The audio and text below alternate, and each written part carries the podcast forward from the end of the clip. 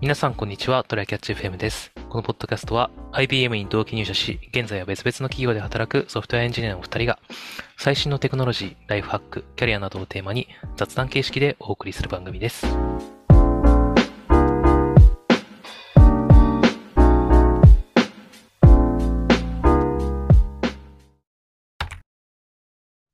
この前、あの、ちょっと帰省して、友達の結婚式、地元の友達の結婚式に出てきたんですけど、はいはい。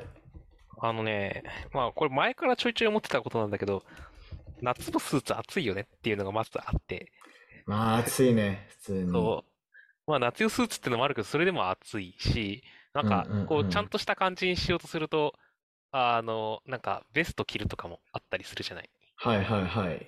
で、なんかこれもはや、僕割と暑がりだからさ、スーツにベストまで着たら、あの、冬ってコートいらないレベルなんだよね、大うん体うん。うんあ、これ真冬のふ格好じゃんって僕は思うんだけど、あの、それに対して結構女性だとノースリーブとかで来てる人すらいる確感じだかから、なんかもう真夏の格好なわけね。まあ気温としてはあっちが正しいんだけど。に。うん。あの、で、なんかそれが同じ部屋にいるってなるとさ、どこっちがものすごく熱い思いをするか、めっちゃ冷房効いてて向こうが寒い思いをするか、のどっちかになっちゃうじゃない。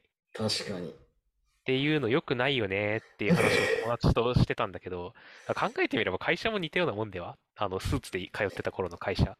まあ結構そういう話あるよね。でもやっぱ女性はオフィスでなんか寒いからブランケット使ってるとかさ。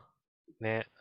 なんかう、んうちの母親とかはもう、あの、テレビのニュースを見るたびに、夏場はもう、なんでこんな暑いのに、なんか、男の人は厚着して女の人がこんな薄着なんだって、絶対あ、なんか女の人が寒い思いをしてるだろうみたいなことを言ってたんだけど、はいはいはいはい。昔からそうだよなーっていうのがあって、なんか、これ、まあ、風習なのはわかるけど、もうちょっとなんとかならんかなという思いがあるんだよな確かにね、確かにね。うんうんうん上着を簡単に脱げるような文化にし、まあ、結婚式とかも含めてしていくか、もうなんか、画期的な縫製技術なり、なんなりを用い て、めちゃめちゃ、見た目は今まで通りなんだけど、めちゃめちゃ涼しいなみたいなやつにするか、どっちかなのかなっていう気はしてるんだけど。うん。どっちに寄せるかだよなっていうのはあると思うけど。まあできるなら文化の方をなんか変えていく方があの技術的には全然楽なんだけど、まあうんう文ん化を変えるってこと自体がかなり難しいからうんうん。結果的にはなんかあのなんだろうなあの感動ジャケットみたいなユニクロのなんかくっそ薄いジャケットとかあるじゃんああいうやはいはいつはい。のさらにすごいやつみたいなのをちゃんとスーツの見た目になるようなものとして出すみたいなことしかないのかなという思いはちょっとあるなるほどね。なるほどね。ちょっと、やっぱり、夏はどんどん暑くなっている気がするし、なんか、猛暑日って昔こんなになかったでしょっていう思いが、子供の頃思い返すとあるような気がしてて、確あかに。ね、夏ちょっとこの辺どうにかしたいよね。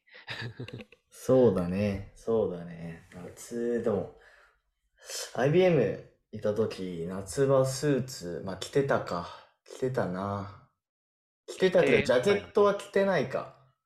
ジャケットは夏はいらなかっいらない職場も割とあったと思うし、僕はなんかうんレガシーなところの運用報酬拡張みたいなところからに最初入ったけど、そこいらなかったね、夏はああ、そうか。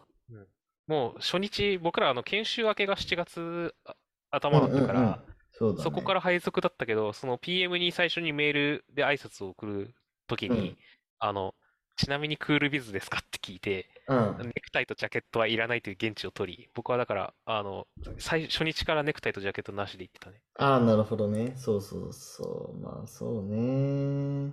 まあ、そういう動きにはなってると思うけどな。うん、で、在宅も増えたから、そういう意味ではさらにだしね。うん、そうだね。いや、でも確かに。そう、言って冠るこ婚と葬はわかる祭とかはね、ちょっとなんとかなってほしいなっていう思いがある。まあでも年に1、2回とかだから、 まあそこは文化を守りましょうよって話なのかなわかんないけうど。んまあ、やるとして技術でちょっとマシにしましょうになるか。そうだね。はい。という、ちょっとしたぼやきでした。はい。えーじゃあ本題いきましょうかと。えーっと、GitHub Code Spaces ってあるじゃないですか。ありますね。ぶつかったことある使ってないね。だよね。これいつの間にか、まあなんかこういうものあるなーっていうのは分かってたんだけど、俺も使ったことなくて、で、この間ちょっとやっと使う必要が出てきて、使ってみたんですよ。うんうん。まあなのでちょっとその使用感とか軽く共有できたらいいなと思ってるんですけど、えー、まずそもそもなんでこれ必要になったかというと、はい。えっとね、まあちょっとやや複雑なんですけど、うんえー、リアクトアプリを作ってて、で、はそれをバーセルっていう、知ってるバーセル。バーセル前になんか個人開発の話をきそうそうそう宮地から聞いた時にあ出てきたねう。んまあ、バースレっていうそのリアクトのアプリとかをデプロイできるサービスがあるんですけど、うんうんまあ、それにデプロイする必要があって、一応 GitHub と連携してるから、GitHub に、えーブランチをプッシュしたら、もうそのブランチをデプロイしてくれるっていう仕組みなんですけど、うん。うん。そのね、えーっと、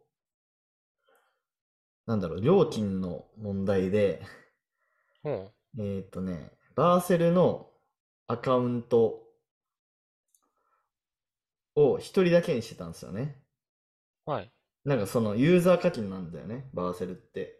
ユーザーが増えたら、うん。プラス20ドルみたいな感じで。うん。うん。うん。うん。で、そのユーザーは、そのバーセルにあるユーザーは GitHub のアカウントと紐付け、GitHub のユーザーと紐付けるんだけど、うんその GitHub のユーザーは、まあもちろん俺じゃなかったんですよ。俺の GitHub アカウントじゃなくて、別のなんか共有 GitHub アカウントみたいなやつで。ほーうん。でもその、だから俺のアカウントでそのレポジトリにプッシュしちゃうと、デプロイが失敗しちゃうんですよね。うん。うん。う。うんうん。ん、権限の問題で。はい。だからその共有アカウントで GitHub にプッシュしないといけないんだけど、うん。ローカルの設定を変えるの嫌だなと思って。ほうん。なんで GitHub にそのアカウントでログインして、うんで、そのアカウントでコードスペーシーズを作って、GitHub 上で。うん。それでコードをいじって、えーコミットプッシュすると、うまくデプロイしてく、されてくれるんですよ。ーなるほどね。そうそうそうそなかなか面倒なことになっている。う。そうそうそうそう。で、まあやってみたんですけど、うんまあ、結構、あの、開発サイトに良くて、うん。まあ普通に、あの、VS コードが開いてくれるんで、その GitHub ブラウザ上で。う。うんん。うん。まあなので、まあ確かにちょっと、どうなんだろう、Go とか、その、コトリンとかバックエンドはちょっとまだやってないんで、どどれくらいちょっとあれになるかわかんないんですけど、うん。それにリアクトアプリとかであれば、ほぼローカルの開発体験と変わらないというか、へえ。いうのもあそっれはすごいな。て、で、その、ビルドとかしても、普通に確認できるんですよね、ブラウザで。うん。うん。うん。うん。だから、まあ、あんまり、だからそのローカル開発環境とかを整えなくてもよかったりするのかな。なるほどね。うん。まあ、ちょっと実そ際、その、はいはい。し使用感としても、本当に、あの、ローカルで VS コード開いてるのとあんま完全変わにらない。変わらない変わらない。へーうんコードの書き心地とかも全然変わらなくて。あ、高こ等れいい速度なみ的たないところとかもね。変わんない変わんない。うん。っへえ。これは結構すごいな。ていうのもあってね。いや、いい感じだな、みたいな。ねうん。それだったらね、別にマシン変わっても同じにできるってことだしな。そうそうそうそう。そうなんだよね。いやー、もうほんとこのあたり、いよいよ、だってまあマイクロソフトがやってやってるじゃん、GitHub って。うん。で、まあマイクロソフトって今結構そのチャット GPT とかでいい、いい立ち位置にいるから、そうだね。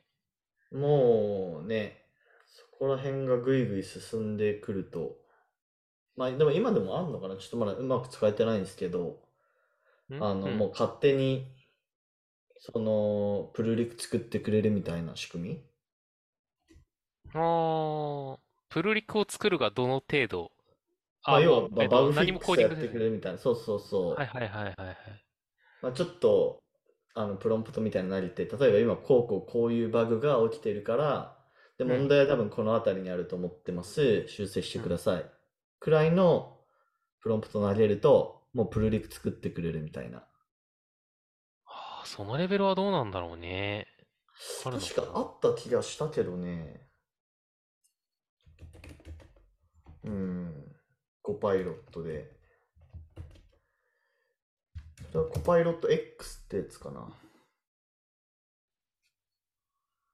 今、うちの会社で使ってる、うでもコパイロット一部使ってるけど、あれだね、うんプルリクの、えっと、うちプルリクで、えっと、書く、最低限書かないといけないもののルールみたいなのが決まってるんだけど、はいはい。あの、一番頭に Watt と Y があるんだよね。これは何をやるなるほもので、なぜやるんですっていう。うんで、うんうん Watt の部分は、Y はともかく Watt はさ、あの、そこに、のコミットに全てが詰まってるわけじゃん。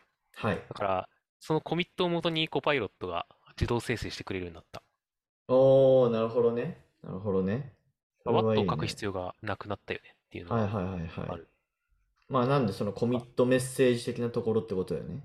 うん、うんうんうんそうそう、そうだね。プロリクのディスクリプションとして、なんかコミッあトそメうッかセージそうのか総うんうん総括みたいな部分がいらなくはないっはいた。だはいはい。